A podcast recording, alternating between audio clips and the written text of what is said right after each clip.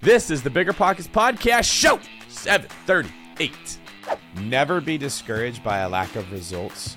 Only get discouraged when there is a lack of progress or pattern recognition. You may take the wrong path nine times, hit a dead end, come back, but now you know the wrong nine paths, and then the next path you take will be the right one, and you'll have an advantage over everybody else. Some people get lucky and they hit the right path on the first try, and then they assume this is how real estate investing works, and then they take the next nine paths are all the wrong ones, and they lose a lot of money because they made those mistakes. So, as long as you are recognizing patterns in what you did, like you said, this is not the right realtor, this is not the right type of property, this might not be the right market, you are making progress. Okay. Don't just measure how many deals you close as the only result that you're measuring. What's going on, everyone? This is David Greene, your host of the BiggerPockets Real Estate Podcast. You already know this. We're the biggest, the best, the baddest real estate podcast in the world with the two most handsome co-hosts in the space as well. This is me and Rob Abasolo bringing the heat today with our last episode with our three mentees. In today's show, we're going over Philip, Wendy, and Danny's journeys, their stories, give you an update on where they are in their real estate investing journey what's gone well, what hasn't gone well, and what they're going to be doing in the future. It's a very nice bow to put on this journey that we've had. Rob, are you shedding a little tear over there? I, I am a little, a little proud dad tear over here because I feel like they've all just had really massive wins and i'm a little it's like i'm nostalgic right because it does remind me of when i was getting into real estate and what it was like to have those few big wins at the beginning of your journey that really you know lit the fire for what would eventually become you know my real estate portfolio and everything. So it's cool to see this at the beginning of their journeys and yeah, just how much progress you can make in 90 days. Yes, the wonderful bipolar cocktail that is real estate. Equal parts fascinating wonder and crippling anxiety rolled into one stiff drink. And in today's show, we have all of that and more. You're going to hear about deals that were put into contract and what they can do moving forward, backup plans to backup plans, uh, things that started off and did not go well, and how we're backing up and coming up with a new plan, and ways personal growth happened and market conditions have changed, and our mentees have pivoted and adapted to them.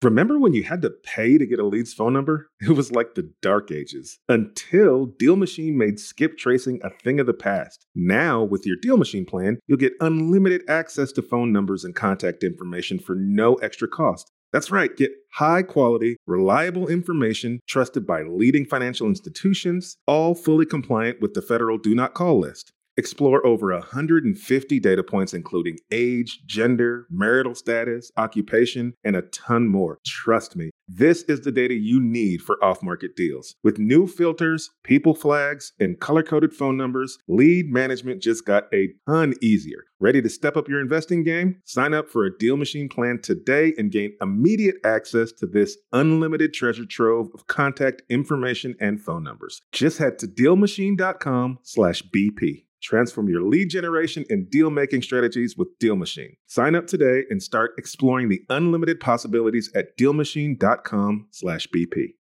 Whenever I used to travel, I would get that creeping feeling that I locked my back door. How do I know my property is going to be safe while I'm away? But not anymore, thanks to SimpliSafe Home Security. I'm about to go on a three week trip to Copenhagen, but am I tripping about my trip? Nope. With award winning security and peace of mind from SimpliSafe, I don't need to worry. SimpliSafe is a super amazing alarm system that I actually installed in my house myself personally in less than 30 minutes. And there's so much peace of mind knowing that there's something in place to protect my homes, my goods, and my John Mayer shrine. SimpliSafe systems have high tech sensors that detect break ins, fires, and floods, indoor and outdoor cameras to keep watch night and day, 24 7 professional monitoring at less than $1 a day. Plus, SimpliSafe professional monitoring agents can even help stop crime in real time by speaking to intruders through the wireless indoor camera Hey, hey, bud, get out of here. It's like that, but it's a lot better, I imagine. And if you buy the system and you don't love it, you can get a full refund with SimpliSafe's 60 day money back guarantee. SimpliSafe has given me and many of our listeners real peace of mind, and I want you to have it too. Right now, get 20% off of any new SimpliSafe system with Fast Protect monitoring at simplisafe.com/pockets. There's no safe like SimpliSafe. You're ready to open a business bank account for your new property. You know what that means? Coordinating a time between you, your co founders, and your bank consultant, waiting at the branch, or waiting for hours on the support line. Who has time for that? With Relay, you can open a business bank account for your property 100% online from anywhere. Create up to 20 accounts to organize money by property or by categories like expenses, taxes, or investments. Effortlessly collaborate with role specific access. That means giving your cleaner a debit card for cleaning supplies or your accountant read only access to your transactions. Own multiple businesses? Relay lets you open unlimited accounts and access them all from one centralized login. Okay, I'm just, I'm going off script here. That is cool. It's annoying that I have to log into 10 business accounts with my current bank. So go sign up for RelayFi because that's a, that's a feature that I like. No monthly fees or minimums, and it takes just 10 minutes to sign up. Head on over to relayfi.com slash biggerpockets for stress-free banking. You can join me because I'm heading on over there right now. I'm heading on over to R-E-L-A-Y-F-I dot com slash biggerpockets. Relay is a financial technology company, not a bank. Banking services provided by Thread Bank, member FDIC. The Relay Visa debit card is issued by Thread Bank pursuant to a license from Visa USA Inc. and may be used everywhere Visa debit cards are accepted. Before we get into the show, today's quick tip. What is your next 90 days going to look like? Look, if you give yourself an entire year to get something done, it usually doesn't get done. But if you break your year into 90 days and you set a hard and fast timeline regarding what you're going to do during that time, things can change. We like to use the acronym GPA goals, planning, and action. Have you set goals? Have you come up with a plan? And have you taken action on that? Don't waste the year. Ask what your next 90 days are going to look like. All right, Rob, anything you'd like to get in before we get to our first mentee? Yeah, just stick around until the very end so you can get a nice little send off of our, our little baby birds going off into the world of real estate, and so that you can find out the perhaps the best domain name I have ever purchased. Ever. It is such a great domain name, and I talk about it at the very end of the episode. I was going to say the same. That one simple hack can make people billions. All right, let's get to it. Philip, last time we talked, you were working on how to negotiate a timeline that works for you when you have a counteroffer, as well as getting the details about all the regulations and the code rules where you're hoping to develop land. So, walk us through your update. Yeah. So since we talked, I got a 22 acre property under contract uh, that's within my zone that will work for the retreat center. We're really stoked.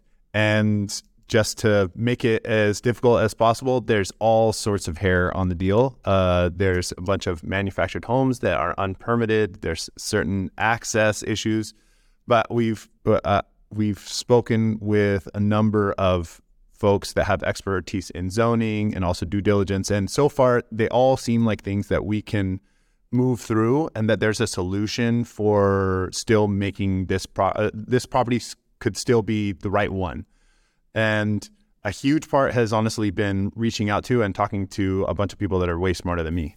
Mm-hmm. Uh, that's that's essentially where I'm at. Can you share some of the deets, as Rob would say? yeah. So and yeah, uh, shout out to some of the advice you gave me uh, a, a, while ago. So it was listed for 1.3, and for me, the property was in really poor condition, a ton of junk. We're budgeting for cleanup and all this uh, and demo potentially of some of the structures on there. And so uh, my initial offer was at 715, which the in the classic style, I was told to get, take a hike. And then two weeks later, I submitted another offer at 775, and we and then they came back 950, and we're under contract right now for 850. Whoa, Ooh. dude! First of all, congratulations! Like the way you said that when you were explaining this was very nonchalant. It's kind of a big deal. Like you're under contract on the property, regardless of some of the the hair that that's in the in the offer right now and in the deal. I think it's really cool, man, because I gotta imagine you feel pretty good to at least lock something up, regardless of how it turns out. At least you're in your first accepted offer and you're ready to rock. Yeah, no, I'm beyond stoked. And a lot of the community that has been really supportive of this process, they're all it's like I, I'm I, I'm the one that's sort of leading the charge, but I definitely don't feel like I'm doing it alone, which is sort which is really firing me up a lot about about this project. All right, I have some actual practical questions, but before I get to those, I want to ask you a riddle. Are you ready? yeah. what do you call an offer on a deal that has a lot of hair in it? Uh, what do you call an offer on a deal that uh, a hairy deal? That's not bad. Actually, that's a good guess. Anyone else want to guess? An escrow? Hmm. You're in escrow? Actually, this came from our producer Eric. Oh, I got, I got it. Okay, an offer, but F U R. That would be good too. We were actually going with something more specific to you, Rob. It's a coiffer. the coiffer.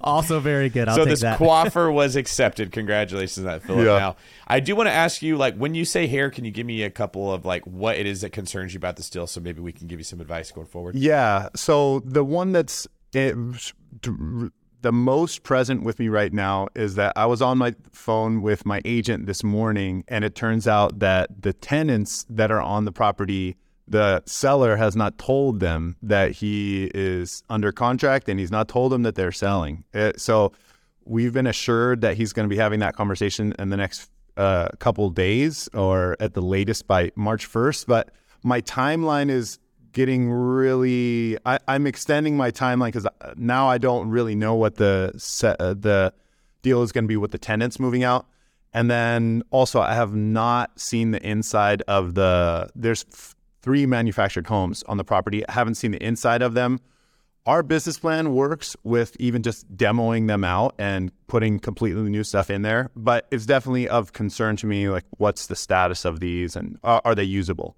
All right, here's here's the advice I'm going to give you moving forward. This is good for everyone to hear. Buyers make decisions on a certain like path that we walk, okay? So like we tend to go through a deal making a step and then evaluate a step and then evaluate. It's kind of like walking a path up a hill, right? Like uh, you see something you don't like, you either stop walking or you go back and say I don't want the deal it's not the same process for a seller and you can easily make the mistake when you're a buyer of trying to look at the deal from the seller's eyes and assuming projecting your eyes onto theirs sellers it's more like like falling down a cliff in a sense like they have a belay that stops how far the fall could go then they that becomes a new baseline they put a new belay in and then they might drop further so originally they had a purchase price of what was it listed at 950 was it? It, it was listed at 1.3. Okay, so they had like a ceiling of 1.3. This is, or maybe I shouldn't say ceiling, a floor. This is what I will accept. As time went by and they emotionally were worn down by no one buying the house, they would slowly accept maybe I'll get 1.2, maybe I'll be 1.1, maybe it'll be a million. If you had written the offer at a million when they first put it on at 1.3, it would have been a hard no because their ceiling hadn't dropped that far. But emotionally, that starts to change as time passes, and it's a terrible experience as a seller because you're marinating in your own anxiety. It's horrible. That's what gets sellers to drop the price. So it got all the way down to where their ceiling hit 850, which they never thought they would do, but they got to a point of pain. Okay. That is now the new floor, and it can go further down. I don't want you to think that it can't go further. As new information is introduced, that comes with fear. So if you get inspection reports and it's like, oh, these three mobile homes are terrible, we need to do all this work to fix them up. Or I'm trying to remember what the other thing you said that concerned you. Remember what it was? The tenant's not leaving, right? Yeah. Yeah. oh man, we might have to pay for an eviction. That's going to cost a hundred grand, right? Whatever it is that you can give them information and say, well, we're at 850, but it's going to cost me a hundred grand to fix this. I need a price reduction of 50 grand and another 25 grand off uh, off of closing costs or something to make up for this. They're now seeing that like that's $25,000 more than what they would have accepted at 750. All right. So I just want everybody listening to understand as you go through the deal, sellers are just like having these big drops. Okay. It's not like a buyer that's sort of taking a bunch of little tiny steps moving forward. And understanding that will give you an advantage when it comes time to renegotiate. Yeah, I I, I got similar uh, advice because I was on the phone with my agent how to approach some of these issues this morning, and we had a we had a, a road guy go into the property that also does demo last week. He's going to be getting me a bid tomorrow or the next, uh, like in the next two days, and it's going to be pr- at least probably a hundred grand uh, for, for the cleanup and the demo. And yeah, I decided I'm not going to say anything to the seller about concessions or anything until I have that bid in hand. There you go. And that's that's my next step. Give that first, create the fear. Now that there's fear, and maybe you take some time, make them wonder are you going to back out? Are you going to stick with it? Let that anxiety sort of do its thing, then come with your approach. Yeah. Yeah. And I think for everyone listening at home, this is a really good example of remembering that there are multiple finish lines to get to the end of a deal. You know, you get your offer accepted, and it, it sounds like you're in a really great position here, Philip, but that's just the first finish line. You know, the negotiation isn't over. The negotiation happens throughout the entire deal until you're literally at the closing table signing. So, with all that said, it sounds like it got really good advice from David here. But, Philip, I'm curious for you, what homework or next steps would you assign yourself moving forward on this particular deal? Yeah, I think one of the things that's made me feel so confident in how I'm moving forward, honestly, has been networking with other professionals. And a huge benefit of being on the podcast, I've talked to so many incredible people. I actually have a meeting scheduled with somebody that their entire business model is that they help people with due diligence on, on land. And we're meeting on Monday. I have a foundation guy that's going to see the property in the next couple days. All of these people have so much more knowledge in their area than I do. And really, I only feel confident moving forward as much as I do because we're they're they're on my team, you know. So yeah, just keep networking and keep getting advice from people that are smarter than me. Great. That's that's great. And I also will say that the due diligence people that you talked about, it might be expensive, but I promise the cost of that is worth its weight in gold because they will help you so much. Uh, they'll help you get through the process a lot faster than you could yourself. Awesome. All right. Thank you for that, Philip. Appreciate your update. Wendy, last time we talked, you had decided to house hack your Vegas property. Walk us through where we are with that. Great. So I feel like I've gone two steps forward, one step back sometimes, and, and perhaps I'm not the only one that this happens to in real estate.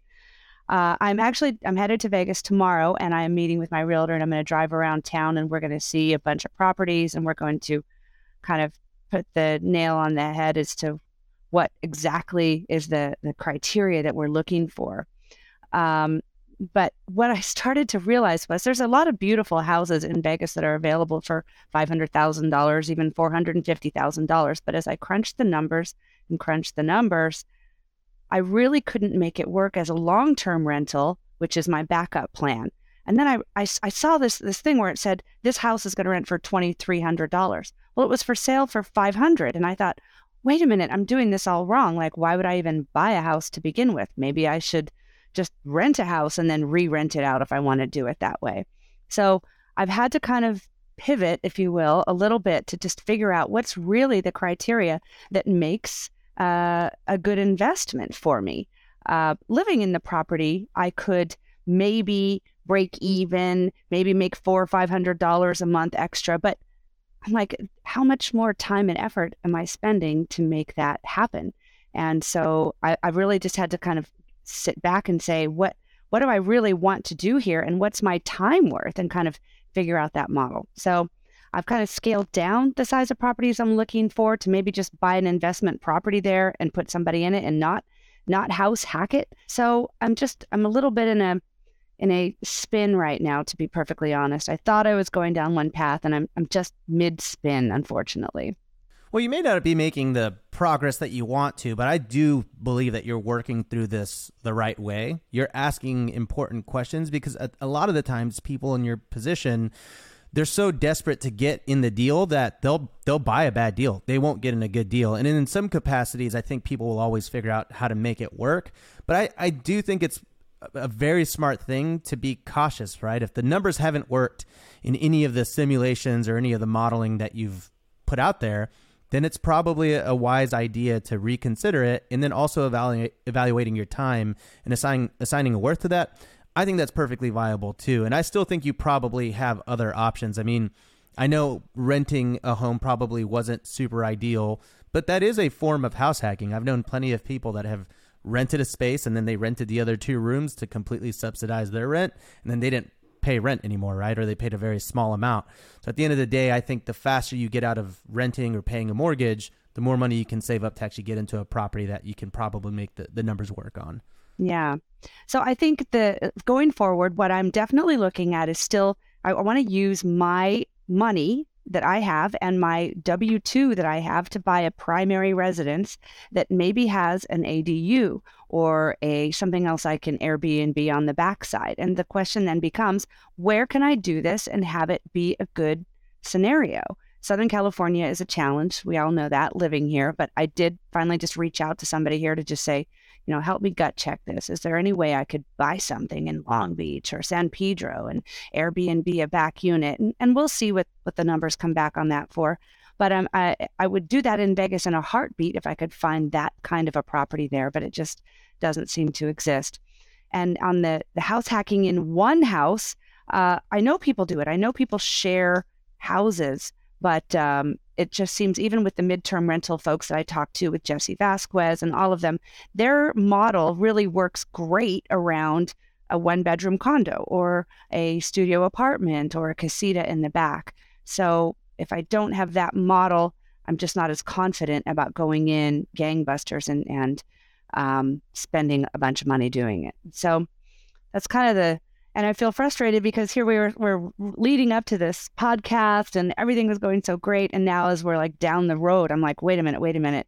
Am I getting over my skis a little bit? But I, I don't know yet is the answer. David, you deal with this a lot, right? Because you are in the, the Bay Area, and so you're always trying to help clients that are specifically looking for a property with some kind of rentable or house hackable aspect, right? How often are you finding success on the first, second, or third try? Is it pretty common out there? What kind of advice do you think you can you could give to Wendy here? Because I know you're sort of the pro at this. I think for Wendy, it wasn't so much that she wasn't going to find success on the first try. I think either your criteria changed a little bit, Wendy, or you just didn't factor in some of the criteria in your search. So when you said I wanted as a backup plan to work up as a long term rental, immediately almost all tract housing is going to be out the window if it's in a in a growing market. Mm-hmm. So like you're not going to find 1% rule stuff or something close to that in the single family residential space with one unit to rent, tract houses that can't be modified in a hot market when I say hot market, I just mean a more expensive than average market, like not the Midwest, right? You might be able to find something like that in a in a market that isn't experiencing as much growth, where you could buy a property for two hundred ten thousand, maybe it rents for seventeen hundred a month, so it could work as a long term rental, but then you have the option to go short term rental and actually get more profit most markets where we're seeing a lot of growth, you can't just use that traditional long term rental model almost at all. Like if you had just said, I want to buy a long term rental in Vegas, I would have said, don't. You can only do that with small multifamily. You're not going to be able to do it with a residential house. So I, I don't know that you uh, did something wrong other than we just probably like didn't measure this up well enough before you went into the market that you wanted it to work as a backup also. So I think for you just it's going to be some clarity. Like do I want a short term rental? Do I want a house hack? And then does it also have to be something that, as a backup plan, would work as a traditional rental? If so, you got to pick a different market. You're just going to have to go to a, a lower price point where the price rent ratios are going to work out. That doesn't happen as often in our market because people don't have that backup plan. It needs to be a long term rental. They're they're just going to live in it, right? Like backup plan is it will be cheaper than if I had to pay rent living somewhere else. And then they sort of put the odds in their favor where they wait until they live in the house for a couple years. And then as rent increases eventually it is something that they can use a long-term rental if that's what they want to do. Or they buy a house that has more than one unit that's the other shortcut is if you can get a property with two ADUs or a property where you convert the garage and then also have an ADU now it does work as a long-term rental because you got income coming from more than just the one space does that make sense yeah. You know, you said something really important there. And uh, maybe it's I'm taking insights from this realtor that I've chosen in Vegas, and they have a very specific criteria that they will only recommend to their clients, which are in certain areas that are primarily these tract homes. And maybe I should. I should not necessarily take their advice and I should go into some of those areas where there are beautiful places that I could do so much more with than than these tract homes. And and so maybe that's something for me to look at while I'm out there. Track homes really do limit your creativity with real estate. And I probably should explain why. When a new home is built within a subdivision and all the neighbors are really close to each other, first off, neighbors don't love investors. So when you got houses smashed up against each other, like most tract houses are, you're begging for complaints. There's also going to be parking issues because everyone's trying to share the same parking spaces. But more than that, they're built with a really cool flowing floor plan that works for a family it is very difficult to create separate units out of that one big structure. It's what I found. Like it's almost impossible because most of them are two story houses to have a separate entrance into the second story. Now, when you buy houses that are older, they're on a hill, maybe they were 1,100 square feet when they were built in the 40s and then in the last 70 80 years they've added on several times to the house. The way they added on make it very easy to create separate units out of those homes. And tract homes tend to be newer because it's like a new way of building houses. So that's why we're saying you're limited when you're looking for that. But that is what yeah. most agents are going to be used to selling because that's what most home buyers are wanting. So i don't know that you made a mistake here. I think you learned something because you took action. You probably wouldn't have got to the point that you would have realized vegas won't work if i want to cover my bases with this backup plan if you hadn't have taken some steps moving forward so you walk down the path you hit the dead end you're going to go back. You're going to find another path armed with the new knowledge. Rob, what say you? Yeah, I would say looking back at your 90 day journey, you've made a lot of progress. Uh, that doesn't just because you're not in a deal does not mean you haven't progressed, right? We've figured out what you don't want. We figured out what won't work. We've examined your professional path and what you want out of that. And even though you're not in a deal now, I just feel like you at least have the clarity on okay, this stuff's not going to work. Now, move that over to the side and continue down a path of figuring out what other markets can work for you. So I don't want you to feel bad that you're not in a deal because I think you've gotten a lot more out of this than you probably realize. I'm sure. I have gotten a lot out of it. Lost a lot of sleep, but I've gotten a lot out of it. and that's how it should be. So with all of that said, Wendy, as you sort of examine where you're at and you're moving down the forward, uh, you're moving forward down your path, what next steps or homework would you assign yourself to kind of get you a little bit closer to that full clarity that you're looking for? Yeah, you know, uh, I really think I probably need to do a little bit more networking than I've been doing, which of course takes time. But I need to step outside of my Zoom zones and uh, really just go to some more meetups and meet some people and see where people are investing and what's making what's moving the needle for them today. I'm just I feel like I need to increase my uh, access to people like that. Yeah, yeah. So that's one thing I definitely want to do. I think it's great. And that's even something that Philip talked about too, right? He's like, I just need to talk to more people that are kind of higher level, a little bit more advanced. And that has opened up some doors for him too. So I think that's going to work great for you. And I, am going to continue down the mid rental or mid term rental path. I'm, I'm going to go to the, that conference they have in a couple of months. And I'm not throwing that baby out with the bathwater. I just got to keep crunching some numbers. And I am going to be in Vegas the next several days and I'm going to look there while I'm there and just see if there's something I can find or an angle that works. Maybe not necessarily a property, but narrow down my criteria so I'm not just, you know, crunching numbers at, for four hours every night and saying no to every deal that comes past. Awesome. Well, I, I think you're taking action. You're going down to the you're going to the midterm rental conference. You're in Vegas right now, looking at properties. You're talking to people that can help you on this journey. So I, I think you're going to get a lot of that out of that too. We're going to be following along, and I just wanted to thank you for your time and for taking this journey with us as well. Absolutely, it's been awesome. Last piece of advice for you, Wendy, before we go on to, to Danny: never be discouraged by a lack of results. Only get discouraged when there is a lack of progress or pattern recognition. Okay, you never know when you're going to hit that finish line that Rob talked about.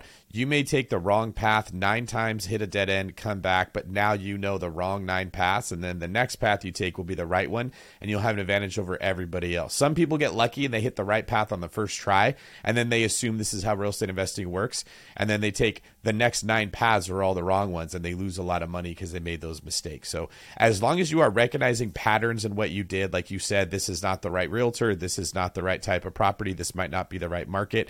You are making progress. Okay. Don't just measure how many deals you close as the only result that you're measuring. All right. Good advice. Awesome. Whenever I used to travel, I would get that creeping feeling that I lock my back door. How do I know my property is going to be safe while I'm away? But not anymore, thanks to SimpliSafe Home Security. I'm about to go on a three week trip to Copenhagen, but am I tripping about my trip? Nope. With award winning security and peace of mind from SimpliSafe, I don't need to worry. SimpliSafe is a super amazing alarm system that I actually installed in my house myself personally in less than 30 minutes. And there's so much peace of mind knowing that there's something in place to protect my homes, my goods, and my John Mayer shrine. SimpliSafe systems have high tech sensors that detect break ins, fires, and floods, indoor and outdoor cameras to keep watch night and day, 24 7 professional monitoring at less than $1 a day. Plus, SimpliSafe professional monitoring agents can even help stop crime in real time by speaking to intruders through the wireless indoor camera. Hey, hey, bud, get out of here. It's like that, but it's a lot better, I imagine. And if you buy the system and you don't love it, you can get a full refund with SimpliSafe's 60-day money-back guarantee. SimpliSafe has given me and many of our listeners real peace of mind, and I want you to have it too. Right now, get 20% off of any new SimpliSafe system with Fast Protect monitoring at simplisafe.com/pockets. There's no safe like SimpliSafe. Remember when you had to pay to get a lead's phone number? It was like the dark ages until DealMachine made skip tracing a thing of the past. Now, with your DealMachine plan, you'll get unlimited access to phone numbers and contact information for no extra cost. That's right, get high quality, reliable information trusted by leading financial institutions, all fully compliant with the federal Do Not Call list. Explore over 150 data points, including age, gender, marital status, occupation, and a ton more. Trust me, this is the data you need for off market deals. With new filters, people flags, and color coded phone numbers, lead management just got a ton easier. Ready to step up your investing game? Sign up for a DealMachine plan today and gain immediate access to this unlimited treasure trove of contact information and phone numbers. Just head to dealmachine.com slash BP. Transform your lead generation and deal making strategies with DealMachine. Sign up today and start exploring the unlimited possibilities at DealMachine.com/bp. Every lender loves to talk about how easy it is to get a mortgage. Then, when it's time to fund your next deal, they ask for your full financials, your blood type, your mother's famous spaghetti recipe, and a map to the fountain of youth. Sound familiar? You, got all that handy, right? Why not switch to a lender who actually makes qualifying for a loan easy? A lender like Host Financial. Host Financial takes the tedious tax returns, endless W 2s, and time consuming financial requests out of the picture. Their light doc and common sense underwriting guidelines mean frictionless transactions every time. You'll even be able to use the actual or projected income of the short term or long term rental you're looking to purchase or pull equity out of. That's what lending built for investors looks like. So take the next step and grow your portfolio faster. Visit hostfinancial.com to request a quote in as fast as 60 seconds, which is faster than this ad. If not, it's pretty close. That's host, H O S T, financial.com. Again, that's host, H O S T, financial.com. Okay, Danny Zapata. Zapata. Zapata. Uh, last time we talked, you were about to make some aggressive offers on some multifamily buildings and maybe even following my strategy of making some offensive offers that might just get you a, a no right out the gate. Walk us through some of the updates on your end. Yeah, so um, I did wind up making some offensive offers because I, honestly, you know, when I'm looking out there, that's that's what works for me. Uh, so I, I kind of approached this from what's the price that I needed to be at in order to do this deal versus how do I get to the seller's, you know, uh, asking price? Because I think that's that's kind of a mindset that I've been I've had early on. Um, so for you know, I made two offers. Uh, one's an eightplex in North Oak Park. Uh, it's been sitting for several months. It was listed for 1.9 million. Uh, I offered 1.05 million, which is a very aggressive offer. Um, yeah, but um, they did respond. Um, it it wasn't an outright no necessarily, but they did kind of come back with their limits. So they said we can't take anything under 1.7 million. The seller's looking for you know to get into the next property, and that's what they need. So um, that's kind of where we're at there. You know, we'll let it sit for a little bit longer. It has been sitting for a while, so and and continue that conversation.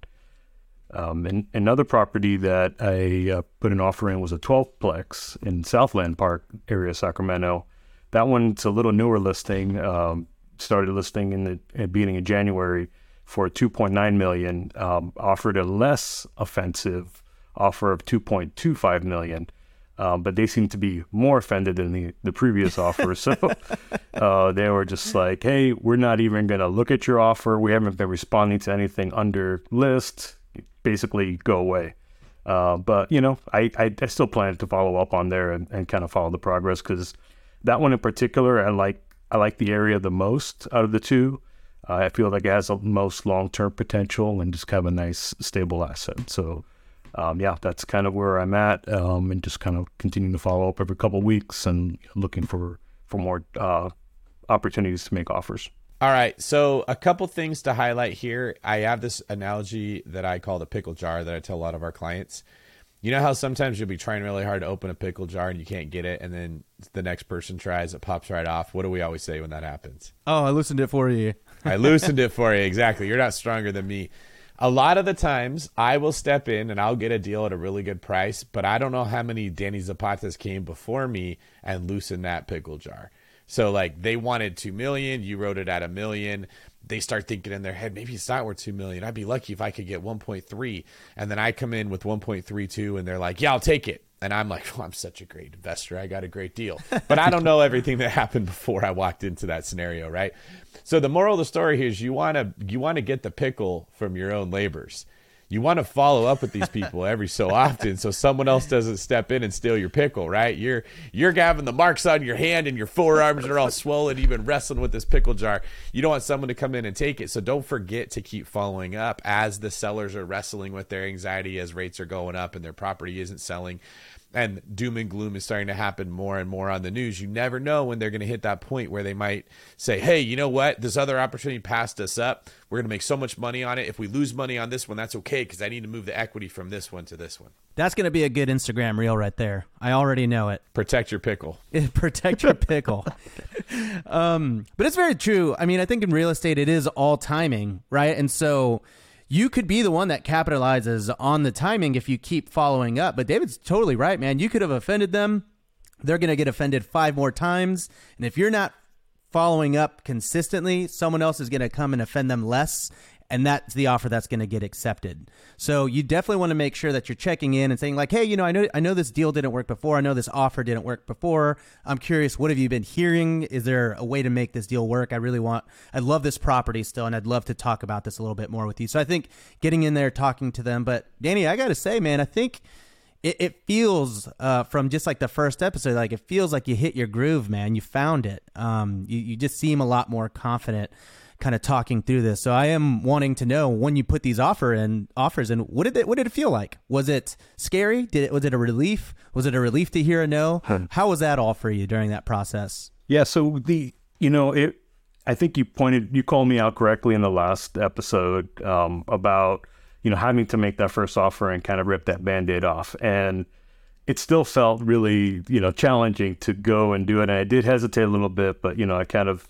had you sitting on my shoulder, tell him, you know, talking in my ear, you got to make that first offer. So um, it felt it felt liberating and just kind of really good to get that out there. Um, I think you know, along with utilizing David's advice around just kind of generally talking to more people and being more comfortable.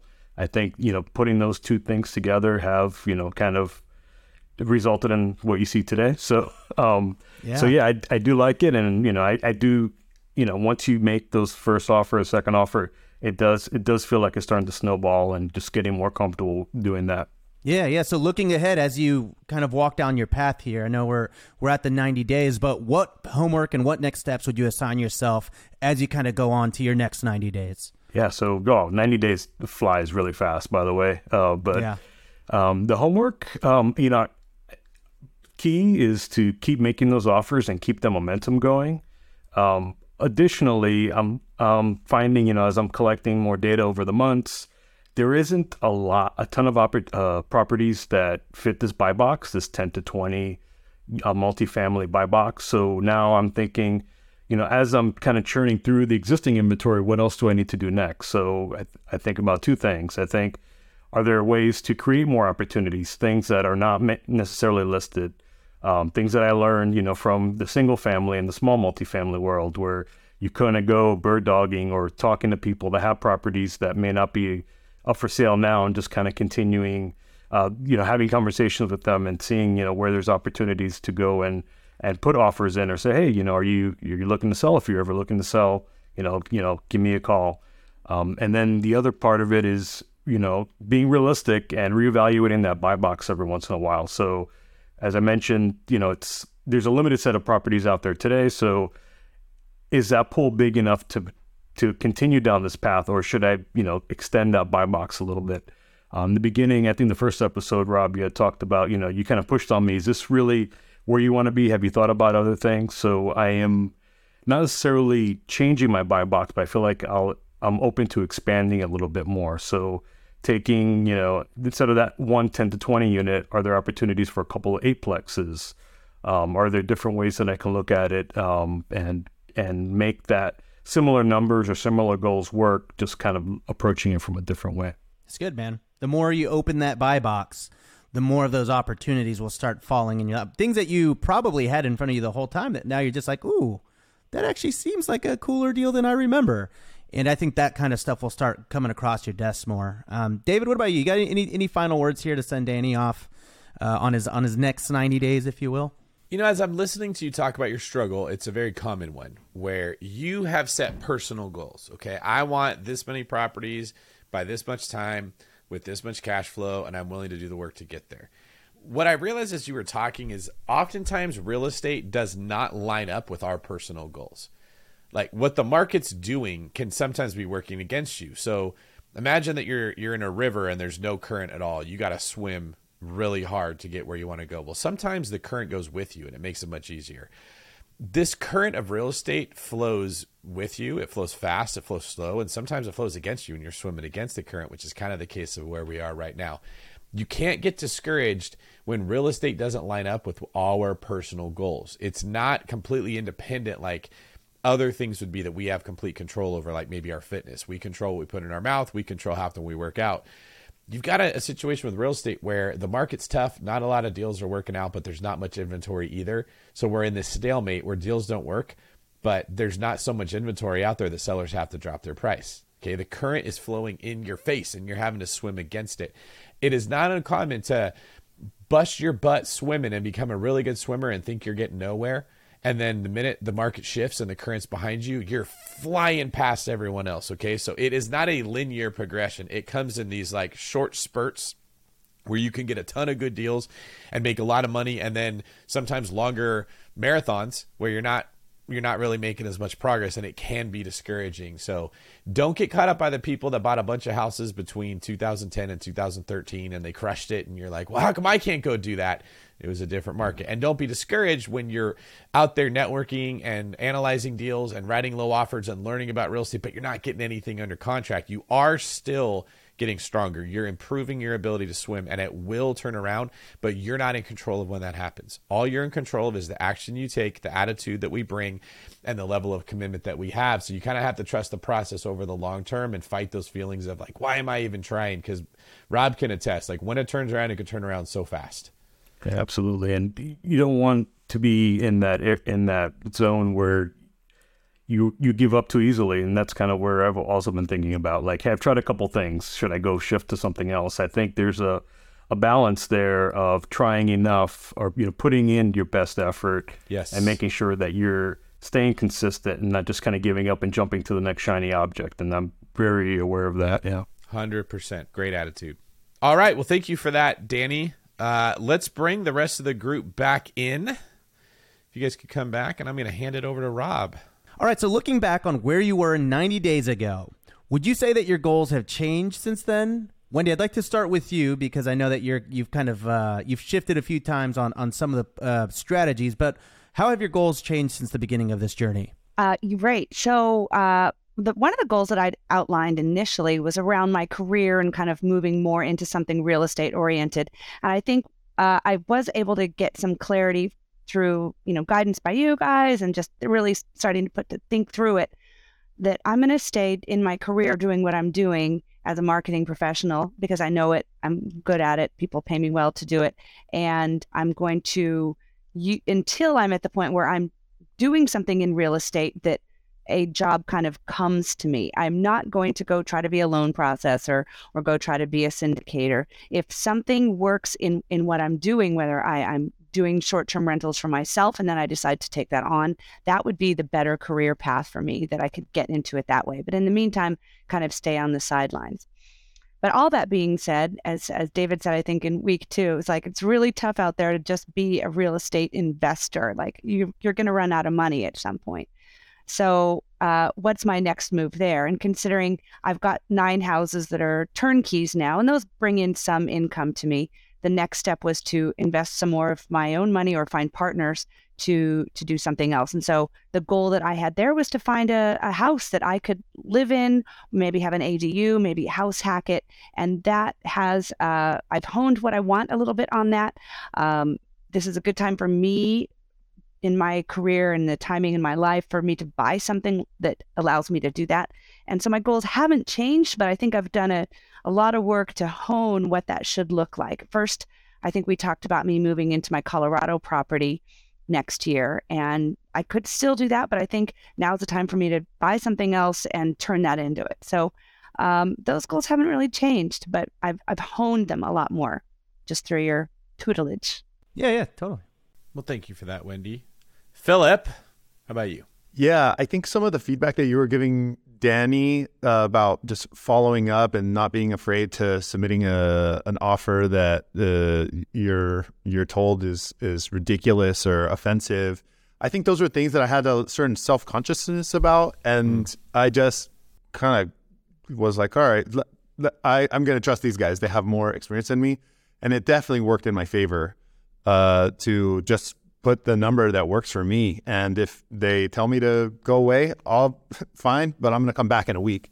Mm-hmm. Um, and so, yeah, my original goal was to get the retreat center under contract. That's definitely that's something that we have right now, and uh, sort of a little different from Wendy. I'm finding so many people that want to help with the the vision that I have, and honestly, I'm running out of bandwidth with the hmm. number of things that I'm doing with my career and with responsibilities that I have with my family. I'm getting when this comes out, I'm I'm getting married like two weeks after this episode releases, so my bandwidth is super thin and really like the most important thing is the retreat center and locking that up in a good way and uh, yeah I, I, think just focusing on that is going to really pay dividends and what would you say would be your biggest win that you've experienced throughout this process?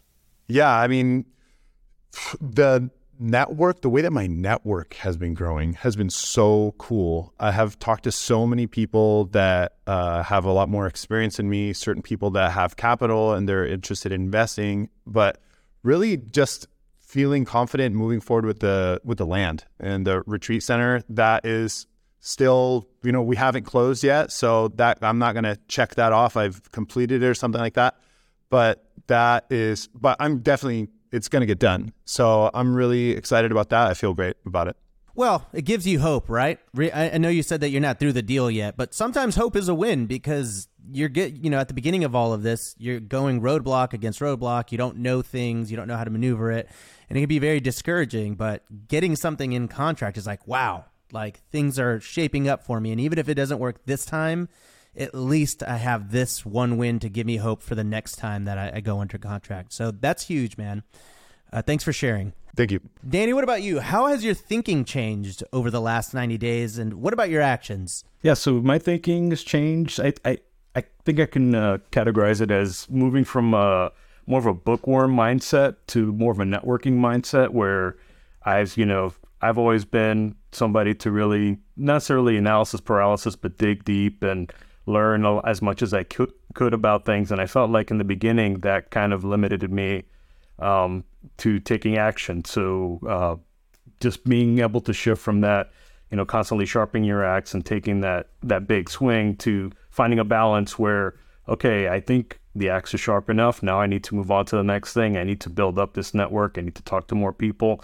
I need to go take some action and put those offers in. I think that that mindset is uh, it, is the biggest shift for me. And um, I guess for my actions, um, you know, these 90 days, similar to Philip, uh, these 90 days, you know, when you're adding, you know, these kind of goals on top of your daily life and all the things that you have going on, it's really forced me to prioritize what's important and figure out ways instead of kind of being crushed under the pressure, figure out ways to make sure I can get these done. How do I get these things done?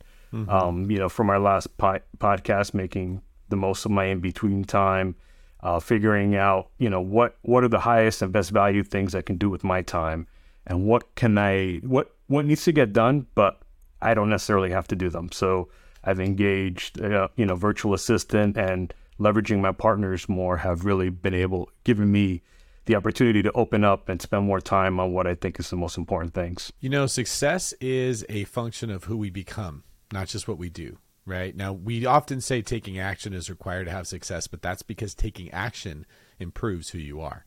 And then as who you are improves, success finds you. That's one of the my favorite things I've found about your journey here, Danny, is you've embraced the fact that parts of you need to improve or parts of you need to change, become more flexible. You have embraced networking. You're writing offensive offers that you never would have wanted to do. You're putting yourself in these uncomfortable situations, knowing that that's going to help. And it's not only going to help you with real estate investing, it's not only going to help you with growing your wealth, your overall life, your relationships, your friendships, lots of other things benefit when we do step out of that comfort zone and find improvement. So I just want to commend you on taking taking that step. Really, you, Philip, and Wendy, all of you who have come on here and admitted I made mistakes, I did things wrong, I looked into something I never thought I would do. I, I took this action and I didn't get the result that I was wanting, but you are closer to becoming the person that is going to get it. And I know, like for you, Philip, congratulations on your upcoming wedding. This is going to make you a better husband. It's going to make you a better partner. Hopefully, that's going to rub off on your partner, and they are going to want to sort of like jump in line with it and do things that are outside of their comfort zone, get more focused. Like Danny was just saying, focus on where time can be better spent. All of us become better versions of ourselves when we commit to this process. So I'm proud of all you guys. Thank you very much. And this this has been like a lifelong dream. I can't say lifelong I can't literally say lifelong, but the you know kind of when I started this journey, being on BiggerPockets was one of those goals that I thought was several years away. So thank you very much. Awesome, man. Well, thank you guys. We we really do appreciate um, all the vulnerability and just checking in with us and staying to it and actually coming back with homework and the, the assignments that you completed.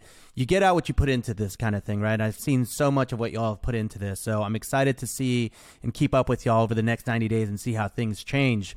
Um, if people want to learn more about you, if they want to get in touch, if they want to find you online, where can people get in touch and follow along with your journey? Uh, Danny, I'll start with you. Um, so Instagram, I just started uh, Investor on Fire Instagram account and posting a few things there, and I'm learning as I'm going through this process. I want to start uploading more reels and kind of uh, putting more of that out there. Awesome, man. Investor on Fire on Instagram. Wendy, what about you? I'm Wendy SC underscore invests on Instagram. You can also find me on LinkedIn at Wendy St. Clair. Uh, a lot of people have found me there. I'm not as active on Instagram as so many other people are in the world of real estate, but I, I'm going to try to get a little bit better at it. Wendy SC Invests. Okay, awesome. And Philip, what about you, man? Yeah, so on Instagram and LinkedIn, I'm the underscore educated underscore investor. Uh, and I have a podcast called The Educated Investor where I interview incredible people uh, in the real estate and entrepreneurs and find out how they did it. And I have a website, educatedinvest.com, where I have all my podcasts and all that good stuff. Okay, awesome, man. Educated underscore. So give us the Instagram handle so one more many time. things. Too complicated. The educated investor with underscores in between them. Okay, I cool. just see a, a, a picture of my shining face. Great. And then David, what about you, man? Where can people learn more about you? You can go to the underscore agent underscore BiggerPockets underscore flipper underscore buy and hold underscore medium term rental underscore bald underscore wealth builder. Just kidding. No, you can just go to my website, just been remade, davidgreene24.com. You can see all the stuff I got going on. And then if you want to follow me on YouTube or any of the social media stuff, I'm at davidgreene24. It's kind of the opposite of Philip. Like, at least his handle makes sense. You know what it is. You see mine, you're like, what is David Greene 24? is this a diner that he owns? Does he think he's Kobe Bryant? is he saying that he works 24 hours a day? It's very confusing, and uh, frankly, I don't blame people for being confused. Rob, how about you? Uh, you can find me over at www. If this was a good episode and it inspired you to take action, please consider leaving us a five star review on the Apple Podcast platform or wherever else you download your podcasts.com. I know it's really long, but it, it, everything else was taken. So, uh, yeah, if this inspired you to take action and, and get started or optimize or scale your real estate journey, leave us a five star review and um, thank thank our awesome uh, guests and mentees here in, in the review. Absolutely. Thanks again to all of you for doing this. And thank you, listeners, for following along on the journey. We hope you've been inspired, that you've learned something. And please reach out to all of our guests and just tell them thank you for being transparent and vulnerable and signing up for this. It's not always easy or fun to be in the spotlight, but they were willing to do it because we care about all of you and trying to give you the best experience and the best show possible that we can. This is David Greene for Rob www.abasolo signing off.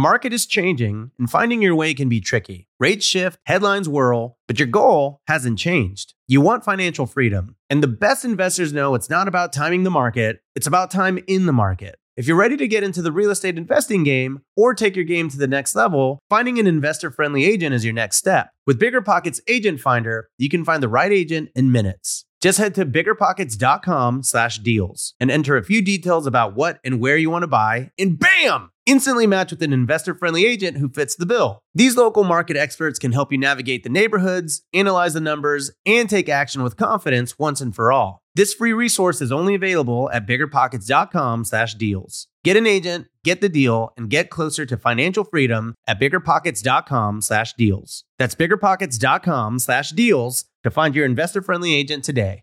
The content of this podcast is for informational purposes only. Past performance is not indicative of future results, and all host and participant opinions are their own. Investment in any asset, real estate included, involves risk. Use your best judgment and consult with qualified advisors before investing. Only risk capital you can afford to lose. BiggerPockets LLC disclaims all liability for direct, indirect, consequential, or other damages arising from reliance upon information presented in this podcast.